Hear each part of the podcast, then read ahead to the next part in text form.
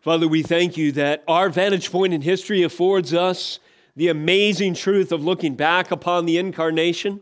We will read a passage of scripture that was written long before Emmanuel, God with us, Christ in flesh, appeared, long before he was conceived in the womb of a virgin, long before he stooped low, setting aside and veiling for a time his glorious heavenly prerogative to take on the form of a servant to accomplish our salvation. And now we, the great heirs of this act, believers in this room, rejoice that Emmanuel, God himself in the flesh, has come in the person of Jesus Christ.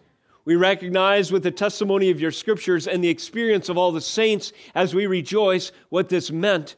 This meant that the sacrifice, the lamb that could take away the sins of the world, the one who could die in our place and satisfy the wrath of a just God, had come, had took, taken on the weight of our redemption. We thank you, Lord, for this promise that, ha- that happened in time, that is ours in Christ. And we thank you that for your word that proclaims it.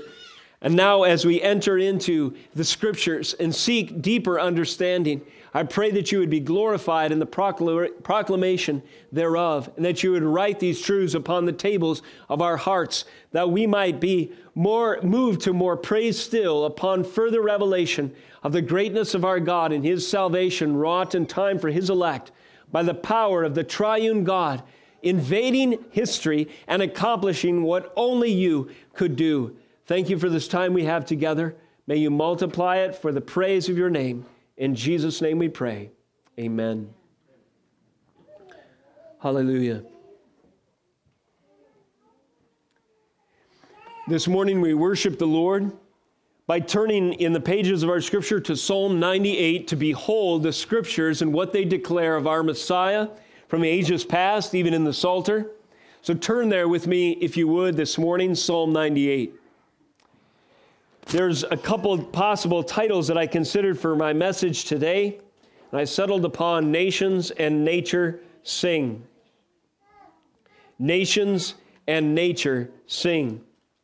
However, a second title also occurred to me, which could be another line from that famous hymn, Joy to the World, which we sang this morning Receive your King.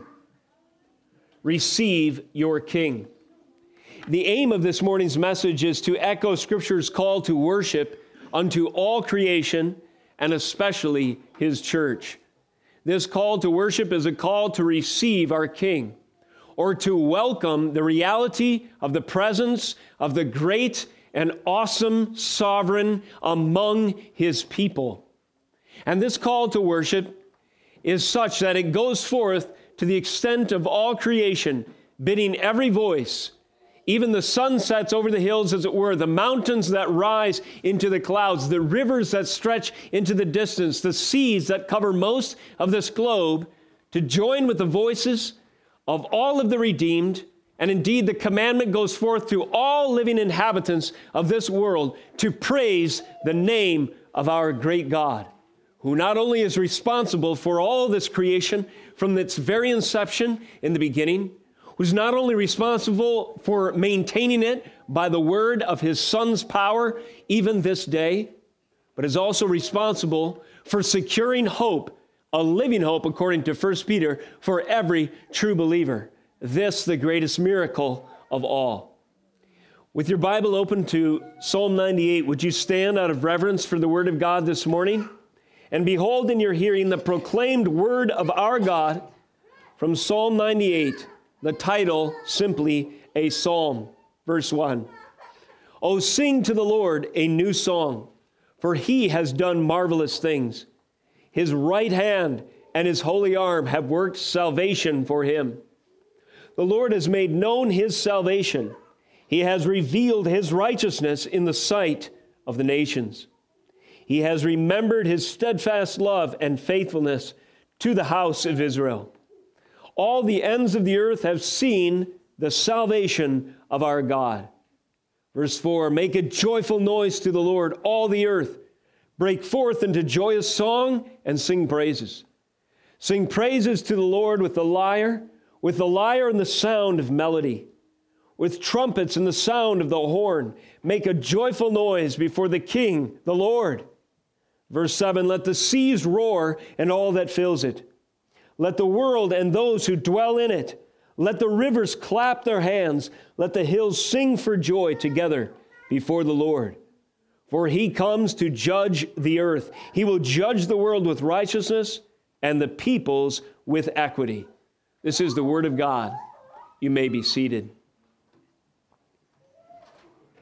Do you see how the psalmist calls nations, all the peoples of the earth, and all of nature itself to sing? Nations and nature sing. Do you see how this psalm is something of a coronation hymn? A fitting psalm to receive your king? It is a call to praise and honor and reverence, to lift up, to extol, to magnify the majesty of Jesus Christ, King of kings and Lord of lords. Psalm 98 is sixth in a matching set of eight psalms. We've referenced this a number of times in this section. These psalms all share the theme to magnify the universal lordship of Yahweh. Yahweh, the revealed name of the covenant keeper, the great God, the one true God, the high and holy one, the self existent one, revealed to Moses and to his people and through all his scriptures and to all his own, King of kings, Lord of lords God of gods, the one who keeps his promises, who, who sustains the universe, who accomplishes salvation. He is Lord universally. The extent of his realm is unto all that there is. All the cosmos must hear the command and bow before his lordship, or else. Psalm 98 in particular is meant to inspire a crescendo of praise a crescendo of praise from all possible corners of creation. Do you know what a crescendo is? Perhaps you've been to a concert with a 32 piece ensemble or whatever they have, you know, at a classical music. Uh, you know, deal going on, and orchestras there, the conductors there, all the instrumentation. Perhaps there's even more. There's sound and there's lights, and this whole immersive experience starts quite subtly, perhaps, with strings and a beautiful uh, melody. And as that sound hits your ears, it begins to pull you in, pull you closer, draw you into this uh, experience of the music.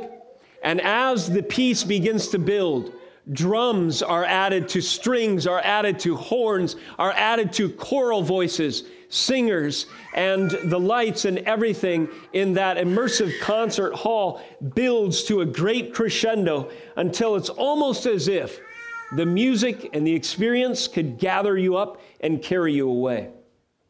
Psalm 98 in particular is meant to inspire a crescendo of praise from all possible corners of creation striving for an expression of worship worthy of the sovereign over all things from salvation to final judgment.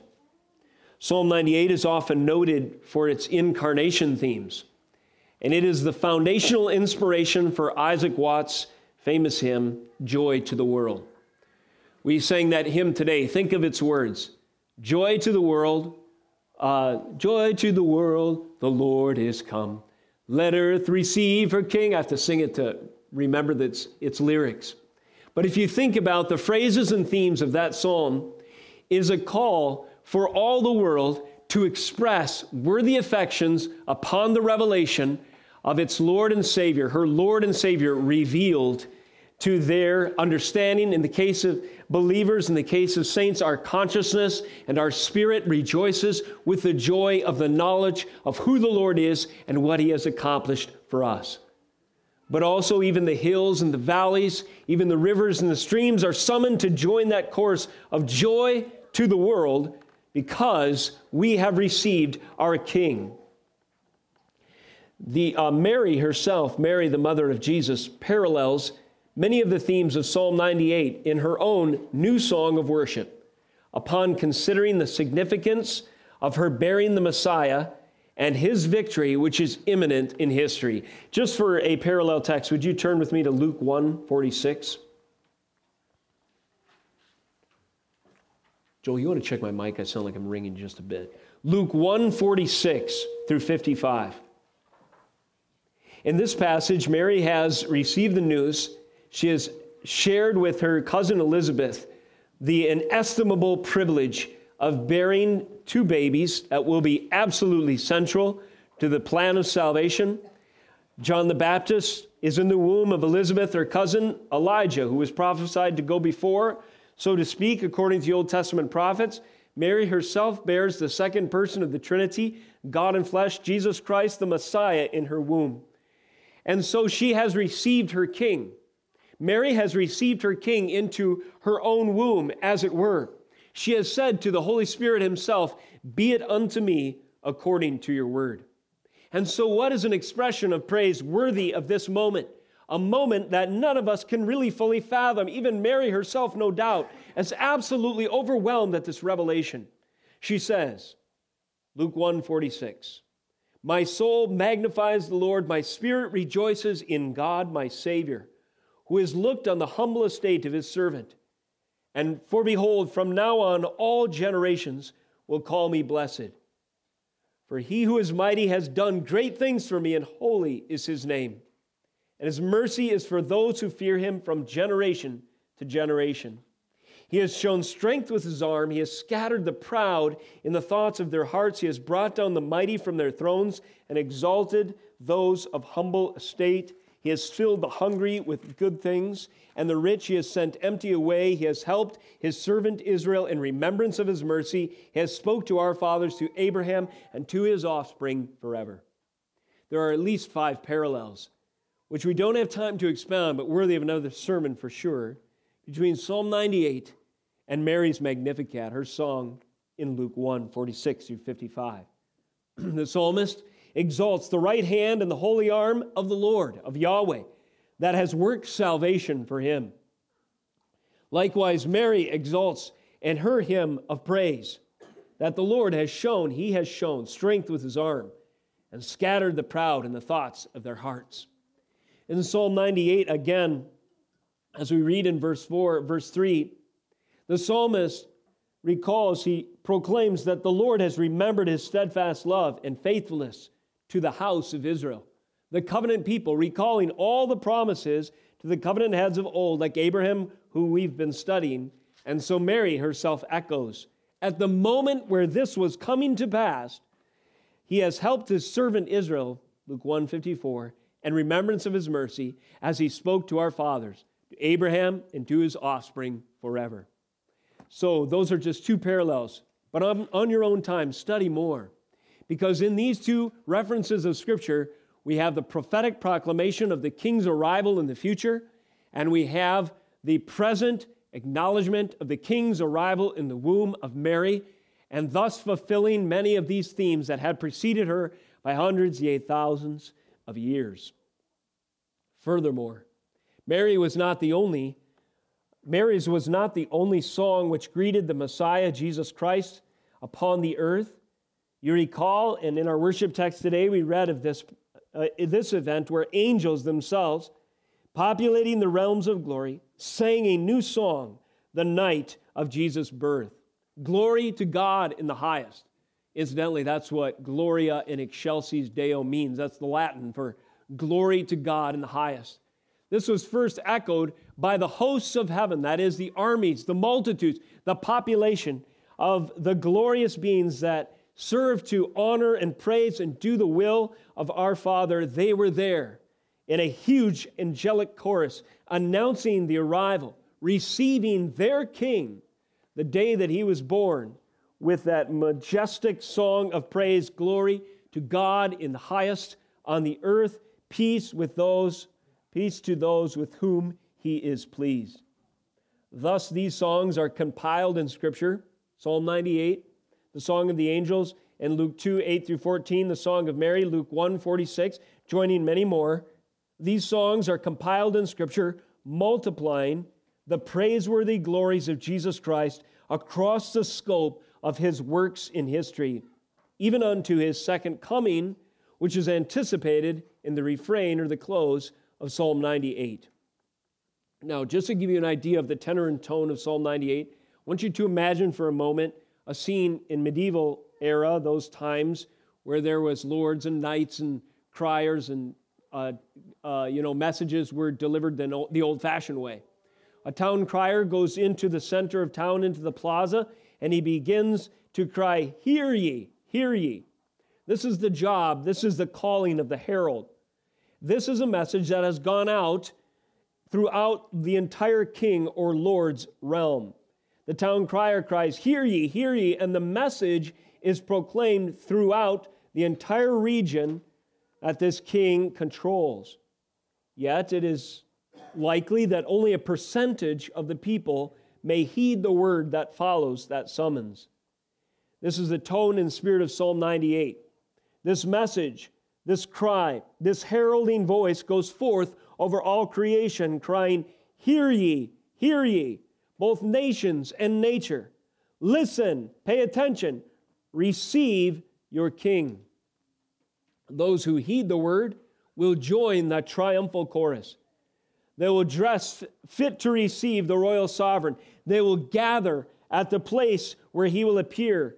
They will come and they will lay down in the triumphal entry their cloaks before Jesus, who is arriving on the coal, the foal of a donkey, to receive his crown, as it were, in his work of salvation as the mighty king who will, in short order, in that picture in the gospel, defeat death and sin and hell, even at the cross that he will bear.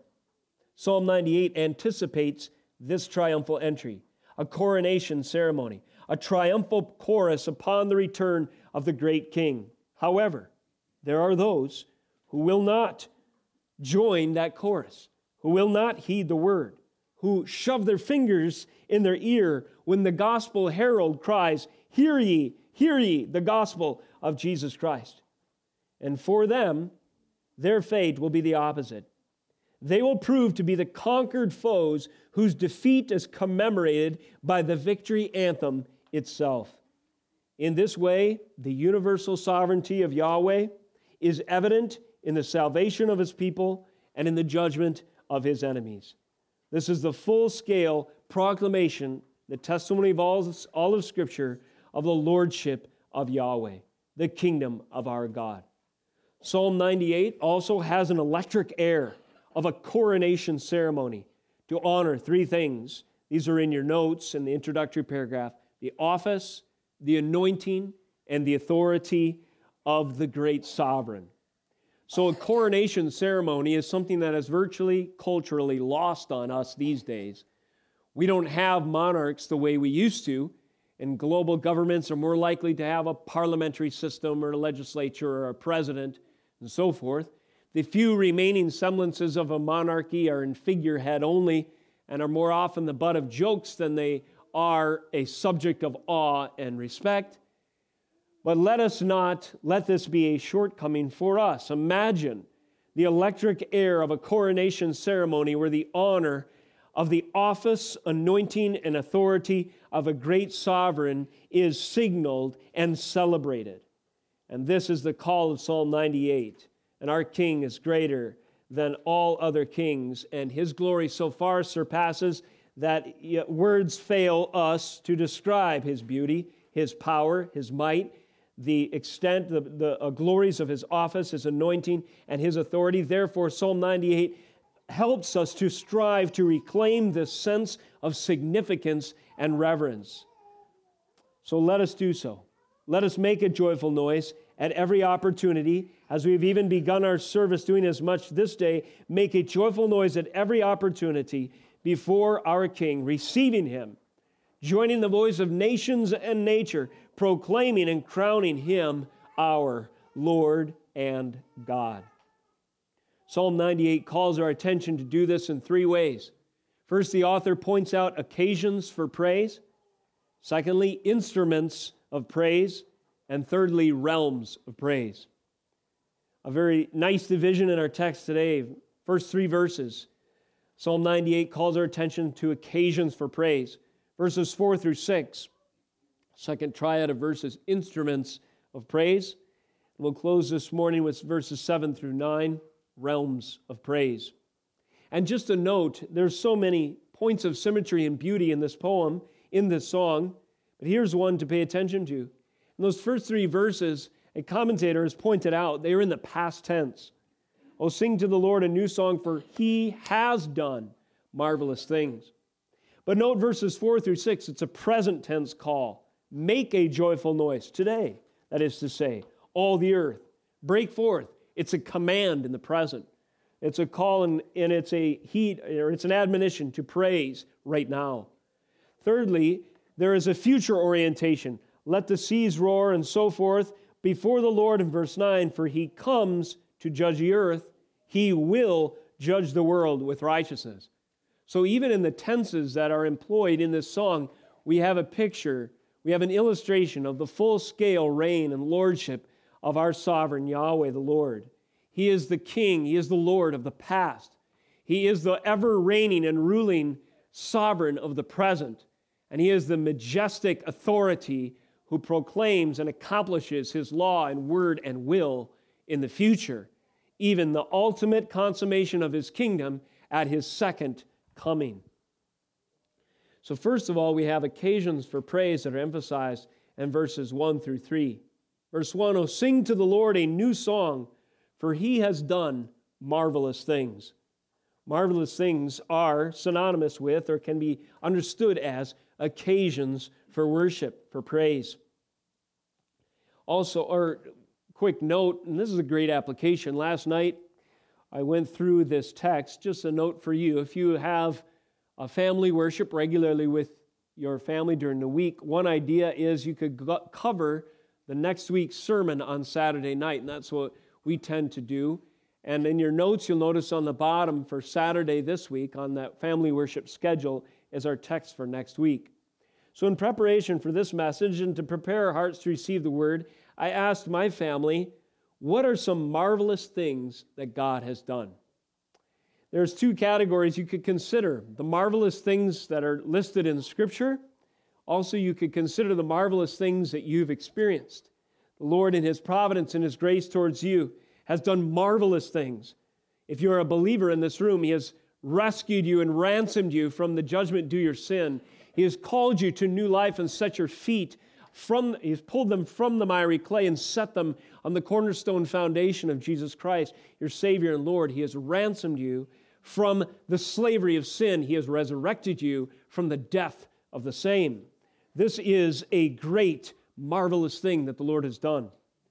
But ask yourself of the marvelous things that God has done in Scripture. One of the reasons the Bible is so long is because there is a multiplication, uh, a record, a cumulative case of more and more and more marvelous things that God has done. No doubt these are in the back of the mind of the author as he writes. Creation itself was one answer that came from some of my kids yesterday. He has made us. That's a marvelous thing that God has done. He has made the earth, the seas, the world, the rivers, the hills that sing for joy, which is a poetic way of saying they display the beauty that speaks of the fingerprint of their Creator, who formed them by the word of His power in Genesis 1, where it's recorded in the first place.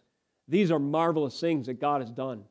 A marvelous thing that God has done is prepared a way for salvation, even prophesying the same from that proto-evangelion, or the very first mention of the gospel in Genesis 3:15, wherein it is prophesied over the serpent himself that he can expect a head-crushing blow one day by the seed of the woman. This messianic prophecy fulfilled in time and the line preserved to accomplish the same is a marvelous thing that God has done. And of course, this is pictured all through the scriptures. His judgments that are worthy of the sinner in the great flood that washes away a wicked culture and the world that was. His deliverance from Egypt and the flood waters again, collapsing on the enemies of his people at the exodus of the Israelites out of Egypt. We've been studying Abraham, Abram and his story, and soon in our text in Genesis, Sodom and Gomorrah will receive the sulfur rain of God's punishment and God's judgments from heaven as the wickedness of that city is buried under celestial fire from glory. These are the marvelous things that God has done. These are occasions for praise.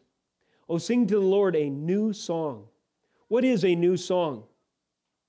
Well, to sing a new song is, let me submit, to recognize with proportional and appropriate praise each new occasion to worship our majestic Lord. Let me say that again. What is a new song, or what is the act of offering a new song? It is, I submit, to recognize with proportional and appropriate praise, each new occasion to worship our majestic Lord. When the Israelites crossed the Red Sea, as I just mentioned, was it not worthy of a new song? Yes, it was. And so Miriam with her timbrel and Moses with his proclamation echoed as much, I believe, in Exodus 15 or thereabouts. A new song was offered to the Lord. It was a proportional and appropriate praise because of the occasion of this majestic thing that the Lord had accomplished among his people. We reference Mary. Mary sang a new song. It was an appropriate response. It was a proportional praise recorded in Scripture. Uh, indeed, for us to read in Luke 1 46 through 55, which recognized the incarnation itself, the fact that Christ was growing as a babe inside of her. It was an appropriate expression to worship the Lord, and it was an occasion for worship. There are three references to salvation in verses 1 through 3.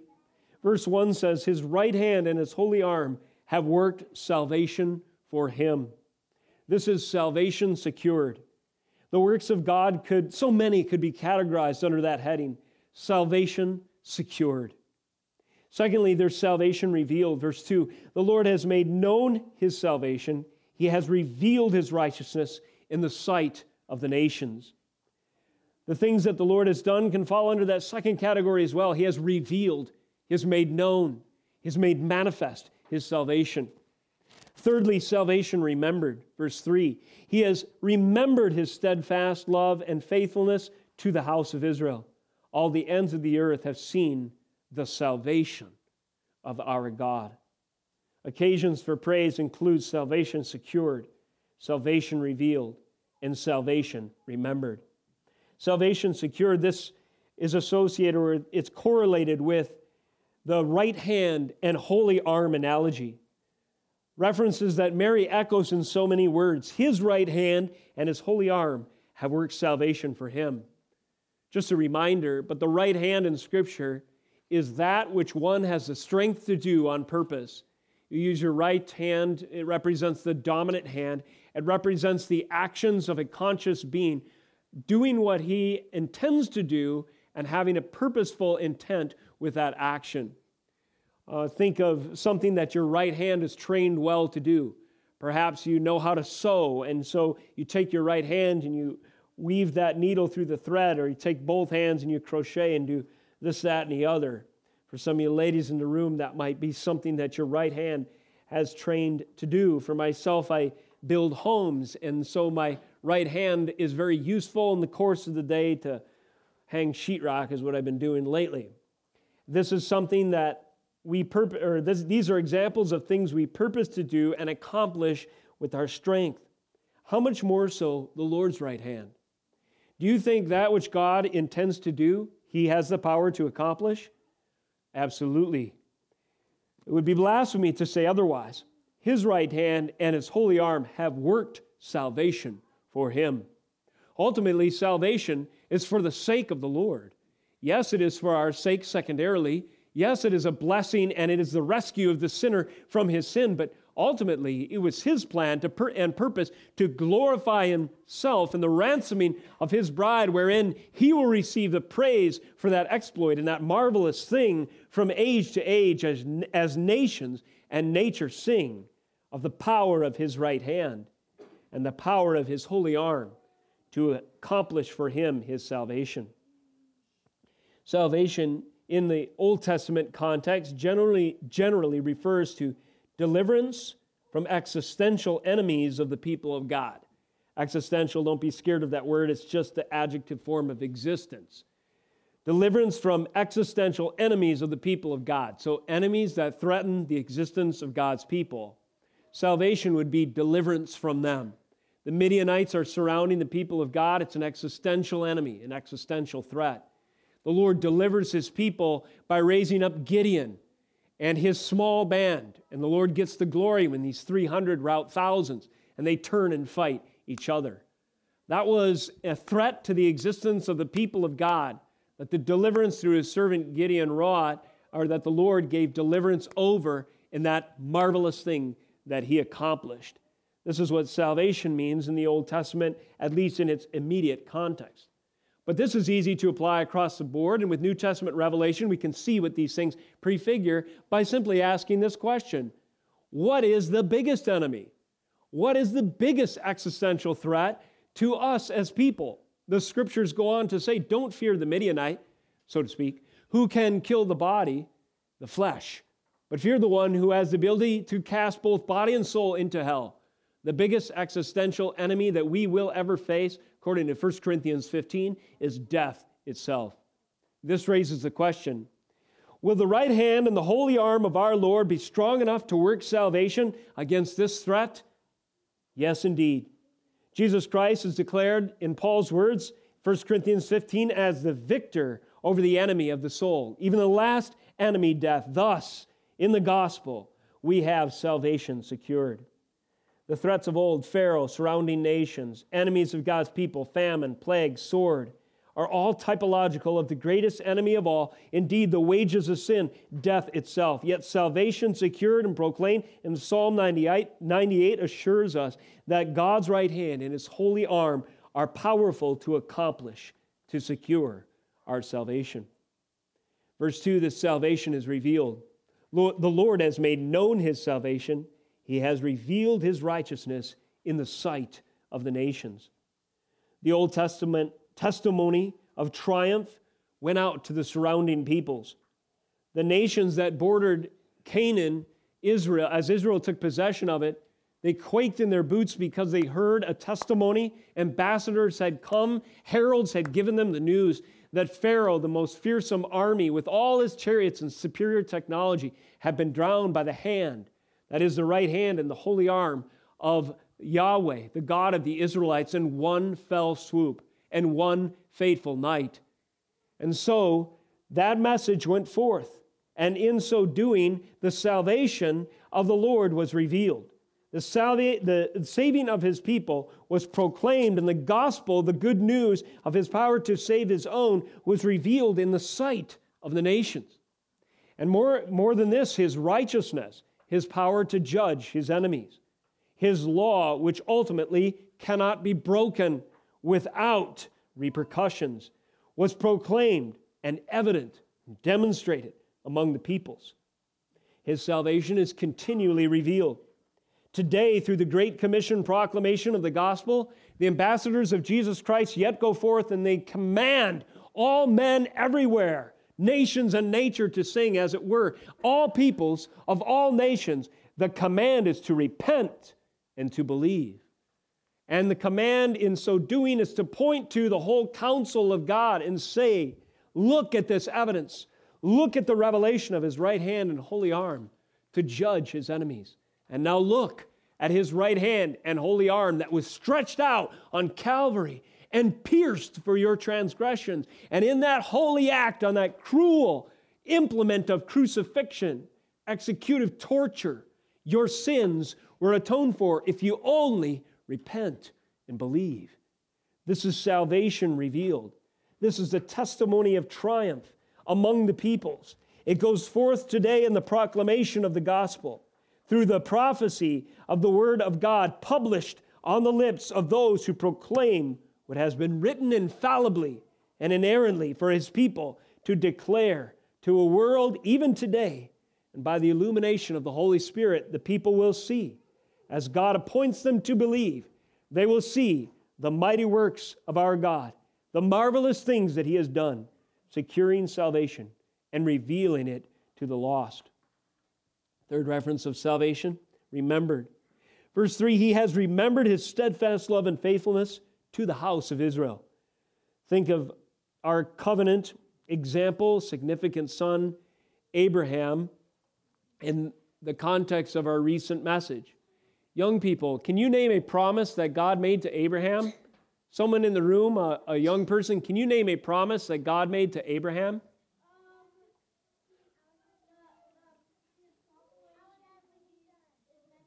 Yes? Very good. Very good. His population will be as much as the sand of the beach. Uh, Eliza, a promise to Abraham? Oh, that God would give him a son in his old age. That's awesome. Any other? Yes, Isaac, over here. Uh, I didn't follow that one, but uh, we'll check up on you later. Vera, did you have anything to add? These are very good examples. Thank you, young people. What you are remembering as you recount the promises that God made to Abraham, you are giving us examples of covenant that God made with his significant son, with the one who was called out to be a picture of Christ to come, a covenant head who had certain promises attached to his lineage. He would have children, he would have offspring that would outnumber the sands of the sea in this poetic language or the stars in the sky. He would have a child in his old age. Now, when Abraham was getting long in years, he was tempted to doubt that the Lord would remember his covenant. He had no children, and he came up with plan B. And it has seemed foolish for him to go around, even with a name that meant the father of many, when he had no biological son to name after himself or to expect his family lineage to continue. However, the message of Abraham's story is for a purpose. It's to remind the people of God throughout all the ages to have hope and patience. Do not secure your hope and patience upon your limited perspective of your own expectations, but do so on the security of the promises that God has made and accomplished through his history of redemption. Yes, the Lord remembered his steadfast love and faithfulness to the house of Israel. The Lord remembered his promise that he made to Abram, soon to be Abraham. The Lord gave Abraham and Sarah a son in their old age, and he is giving him even more sons, too many to count, even this day. Young people in the room, did you know if you are a believer in Jesus Christ that you yourself are a son and a daughter of Abraham? Did you know that?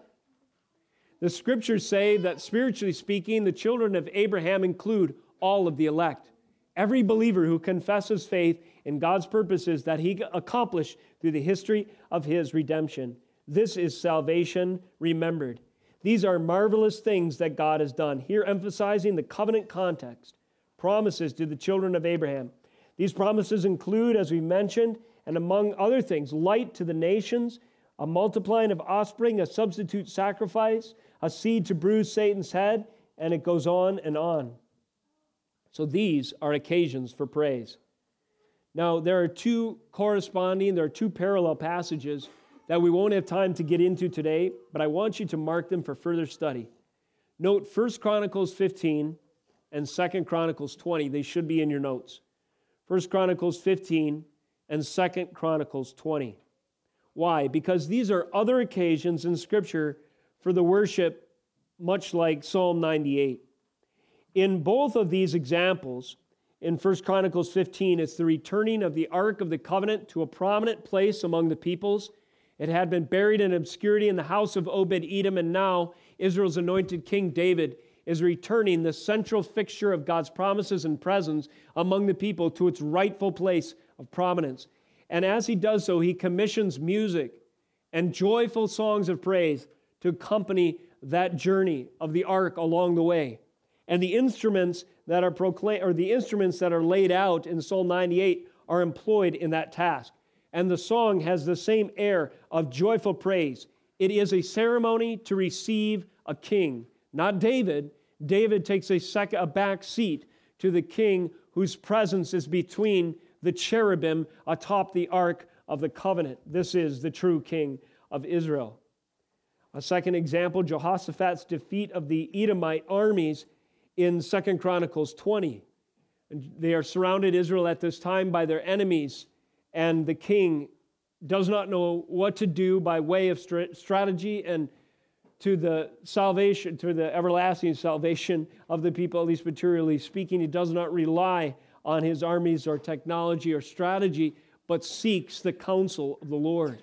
And what does he do? But he rallies troops of a different sort, and songs of victory over Israel's enemies are lifted up, and instruments are employed. And they cry out to the Lord, and they fast, and they pray, and they worship, and the Lord delivers Israel from her enemies.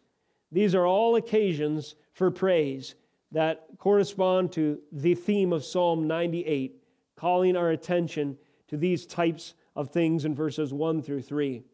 Second major point today Psalm 98 calls attention to occasions for praise, and then secondly, instruments of praise, verses 4 through 6. In the present tense, the author proclaims, make a joyful noise. He commands, in fact, he summons those who have the ability to worship the Lord and a heart to do the same. He says, Make a joyful noise to the Lord, all the earth. Break forth into joyous song and sing praises. Sing praises to the Lord with the lyre, with the lyre and the sound of melody, with trumpets and the sound of the horn. Make a joyful noise before the King, the Lord. Who knows what a lyre is? Uh, young people, anyone want to shout out? Liar, someone that lies. Yeah, very good. L I A R. What about L Y R E? Uh, kind of instrument, that is correct. A lyre is what kind of instrument? Wind instrument, stringed instrument? Anyone have any ideas? String, I believe you're correct. As near as we can tell, the lyre is similar to a harp. It's a stringed instrument. It's an in- instrument, something like David would use to play beautiful melodies, to soothe the anguished heart of the king. Remember, David was called to uh, soothe Saul, and he would play on his harp in his court. But this isn't the only kind of instrument listed here, there's a number of them. The first instrument, if you will, is joyous song, the instrument of our voice. Clapping of hands is referred to later. Sometimes this, uh, we hear of our hands referred to as 10 string instrument. Instrument, broadly speaking, is something that is used in the ceremonial or the liturgical offering of the Lord of praise and worship. And so, to give him praise, we summon our ability to magnify the expression of the glory that he deserves. And we find in our arsenal to do exactly this a joyful noise, joyous song, praises to the Lord, sung and played on lyre with sweet melodies, trumpets, horns, and again a joyful noise before the King and the Lord. Does anyone remember this idea, a structure in the text that's one of my favorites called a chiastic structure? It's basically a pattern of ideas. Now, note this there's a chiastic structure in verses 4 through 6. Verse 4 begins with this idea of a joyful noise. Verse 6 ends with a repetition of that same idea. Make a joyful noise to the Lord, all the earth. Make a joyful noise before the King, the Lord. So those ideas kind of bracket this section, which expounds instruments of praise. Then you move to the next idea, 4b. Break forth into joyous song and sing praises. This idea of breaking forth, this aggressive, explosive, and crescendo and climatic sound of praise. And that's paired in 6a with the trumpets and the sound of the horn. So break forth with joyous song and sing praises, and do so accompanied with instruments that have this explosive ability to proclaim the glories of God, even trumpets and horns. Then we get to the next idea sing praises to the Lord with the lyre. With the lyre, the sound of the melody. So that is repeated twice lyre and lyre, break forth, and trumpets and horns, joyful noise, joyful noise. What the symmetry seems to indicate is a poetic way of giving a picture of a musical, almost a, a, um, giving us an idea of a musical expression. That is, there are quiet, tender stringed, strings, uh, uh, instruments that are employed to give beautiful melodies to the Lord. But there is also an expression that includes the trumpets and horns and the breaking out of joyful noise, illustrating, if you will, the rise and fall dynamic of musical expression, everything from tender melodies to climatic triumph. Tender melodies to climatic triumph. Should this be any surprise to us when we consider the breadth and the extent of God's marvelous works?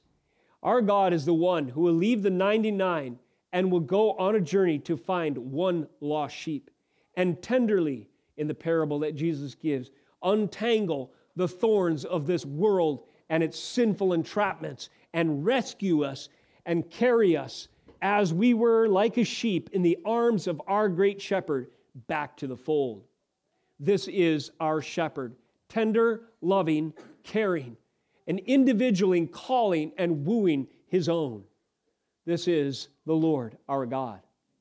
But the Lord our God, the same great shepherd, revealed in Revelation, has eyes of flaming fire and a sword two edged proceeding from his mouth and robes that glow with blinding light, and a belt as bright and pure as any gold you could imagine, magnified exponentially beyond all comprehension.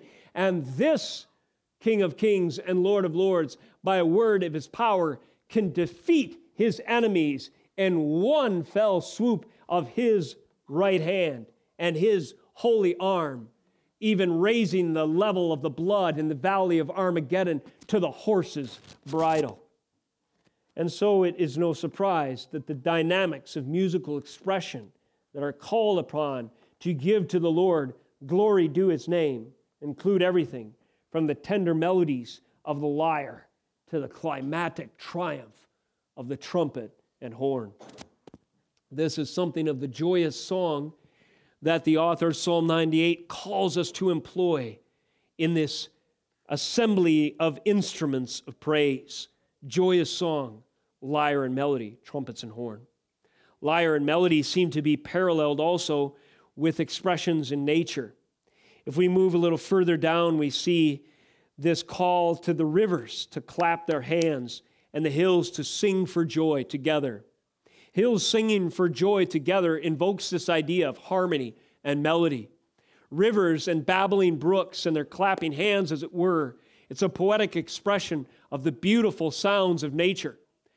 Uh, one example I was thinking of is when the ice goes out in this neck of the woods around springtime.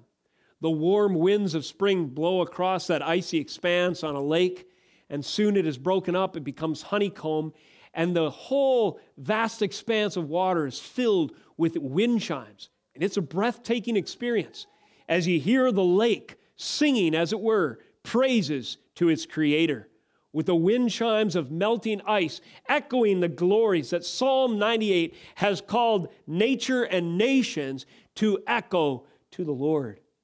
But there are other sounds in nature that will make you go deaf if you're close enough.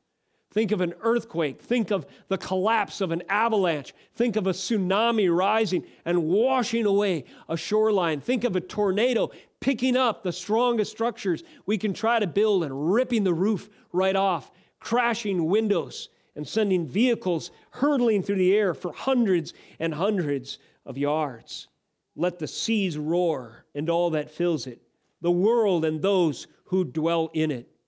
And so the instruments of praise that are employed in musical form include everything from these beautiful sounds of melody and harmony to the cacophonous climatic crescendo of trumpet and horn. And this is echoed by expressions in nature, where the sea exalts the Lord with its crashing waves against the rocks of a distant shoreline, and the rivers babble, and the brooks uh, roll, and the hills echo choruses and harmony of the beautiful praise that our God deserves. So here we have Psalm 98 calling our attention to occasions for praise and instruments of praise. Finally, this morning, future tense, realms of praise. We've touched on this a bit already, but the realms of praise not only include his gathered assembly, which is priority, let me submit. The praises of God's people are the most treasured of all his worshipful possessions we can say, I believe, that the price of Christ's blood was such that it purchased our souls, and because of the sheer expense that He paid, the expressions from your heart and your lips on a Sunday morning of worship to the Lord are more precious than all the melodies and harmonies the hills or the seas could boast.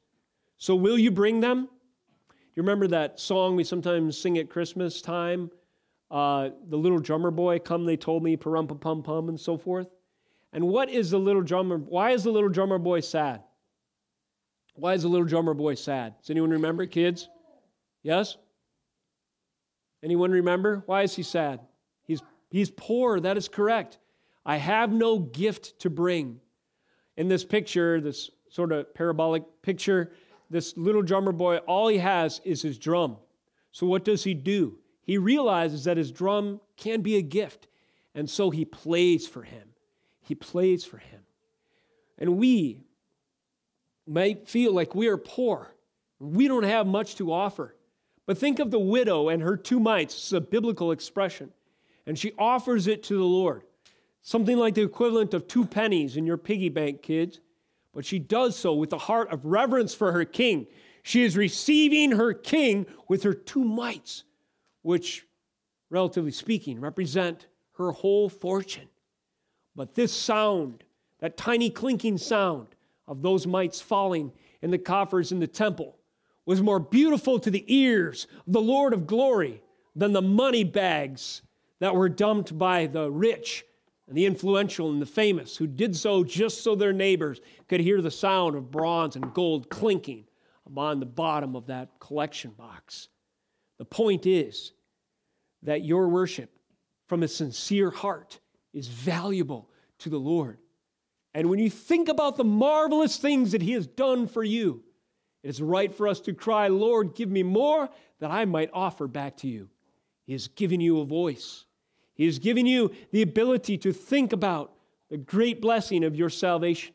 He has given you the ability to express that to Him in praises that He solicits from your mouth, from your heart, from your thoughts, and from your actions as you leave and go about your business this week. You can proclaim His marvelous things in the way that you choose to orient your life. As you gather with the assembly of the beloved next week, you can bring a precious offering to Him and joining us to make a joyful noise, to break forth with joyous song, even with our voices, our hands, the lyre, as it were, trumpet, the horn, and so forth. The sea, the world, the rivers, the hills, and its people are called to praise. Let the sea roar and all that fills it, the world and those who dwell therein, dwell in it. Let the rivers clap their hands, let the hills sing for joy together. Why? Before the Lord, for he comes to judge the earth. He will judge the world with righteousness and the peoples with equity. The last subpoint under realms of praise is reprisal. That is an echo of the beginning theme. The marvelous things that the Lord has done, securing salvation, revealing it, remembering his promises and salvation. Those marvelous things, that theme comes back in the close of Psalm 98. He comes to judge the earth. The judgment of the Lord, the coming of the Lord, his rule and reign, the establishment of his kingdom, which brings for his people a great comfort. Think of those words we've expounded of late. The daughters of Judah rejoice. Psalm 97, verse 8 Zion hears and is glad, and the daughters of Judah rejoice because of your judgments. This fits with Psalm 98 9. He comes to judge the earth, to judge the world with righteousness and the peoples with equity. And for those who are in good standing with the king, this is a great comfort. The daughters of Judah, that is, the most vulnerable and the most innocent among the people of God, even the daughters, in this expression, they rejoice because of the judgments of God, because of his rule and reign, because of his righteous and holy law, because of the social order of his kingdom, because of the way that he has ordained all things to bring praise to his name and to fit their created intent, and reestablishing and reclaiming and renewing, restoring and reconciling all this world unto him. This is a cause for praise when the Lord comes. But as we mentioned in the introduction, there is also a cause for praise in that when the Lord comes, his second coming in the Greek, it's called parousia. We've used that word to describe a concept in Scripture of the coming of the Lord. For those who are not in right standing, for the idolaters, for the Babel architects, the coming of the Lord is a dreaded thought indeed. It's a day of reckoning. It's a day of judgment. It's a day where everyone must account for their every word and action, and only those under the atoning blood of Jesus Christ will get through that court case unscathed. The rest will receive in the pictures of old a tearing down of their tower, a raining of sulfur from heaven, a separating of the sheep from the goats, and the wheat from the chaff, and the chaff is burned with fire, and the goats are condemned to hell eternal. And so, this is the day that Psalm 98 anticipates, where his kingdom comes and his will is done on earth as it is in heaven where our King defeats the last enemy, death, and all that is left are those who have rejected and rebelled, cast out into eternal darkness, wherein there is weeping, wailing, and gnashing of teeth. But those who have embraced and anticipated, who have their hearts trained with the worship that Psalm 98 commands of us to receive their King, they enter the threshold of the new heavens and new earth with songs of praise, joyful expression, joyous songs, lyre and melody, trumpet and horn, beyond all imagination, as the voice that Revelation describes, joining those besides others, besides others, becomes like a rushing, mighty waterfall, filling the ears of all of the redeemed with the praises that the Lamb so deserved from the throats of all who are rescued by the precious blood of Jesus Christ. Will you join your voice with the seas that roar? Will you clap your hands with the rivers that testify to their Creator?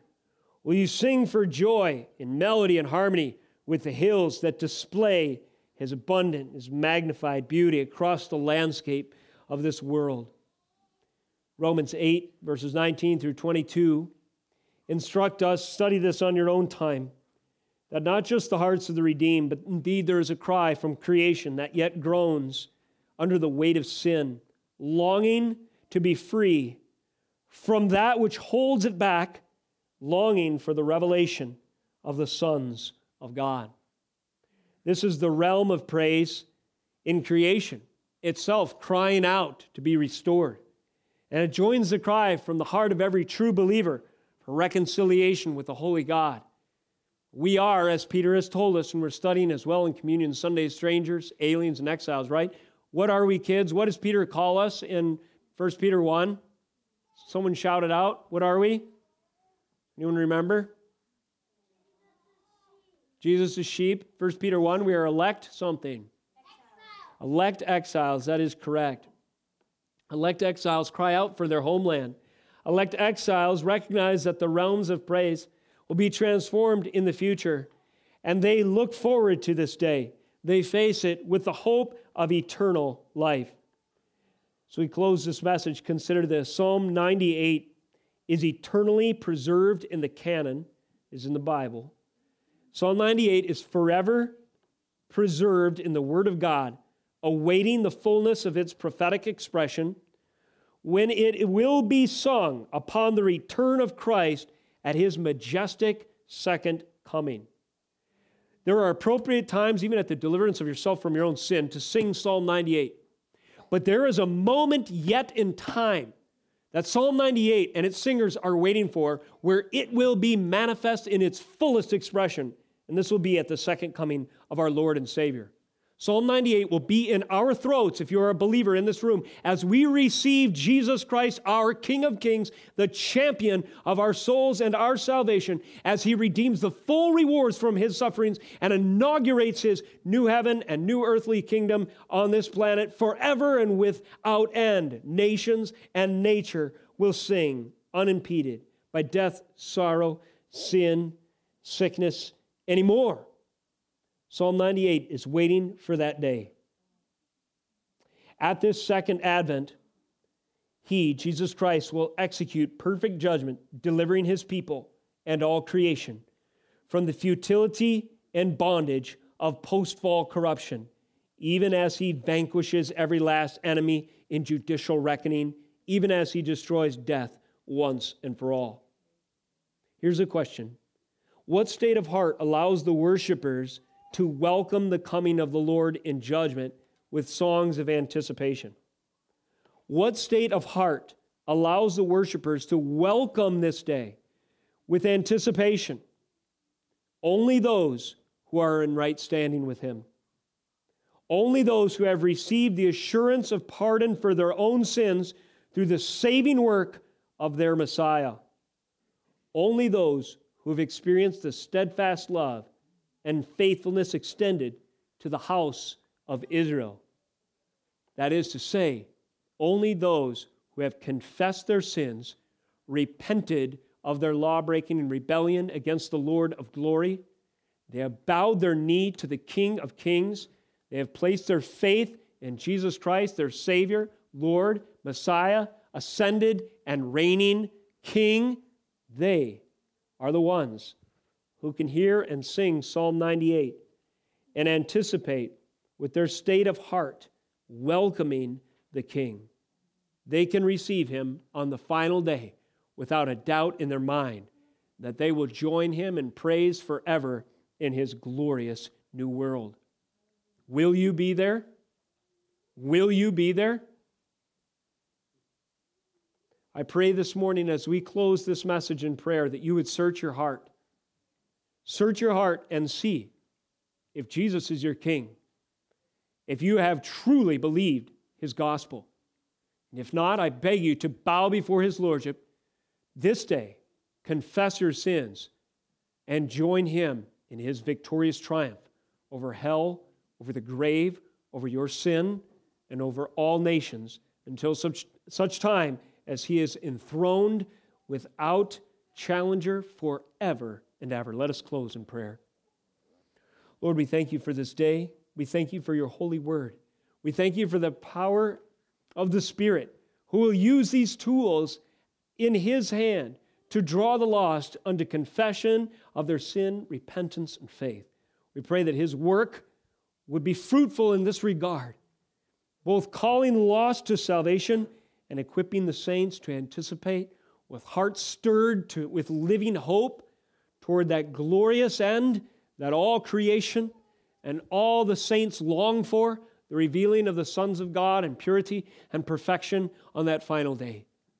Lord, this season, as we set aside, even culturally, some moments to remember the foundation of our faith secured in the incarnation, maybe you move us beyond sentimentality and mere ceremony and cultural niceties.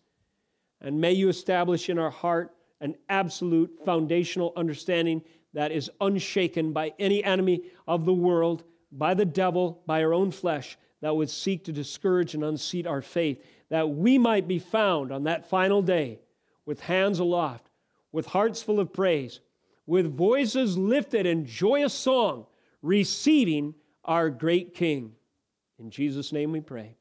Amen.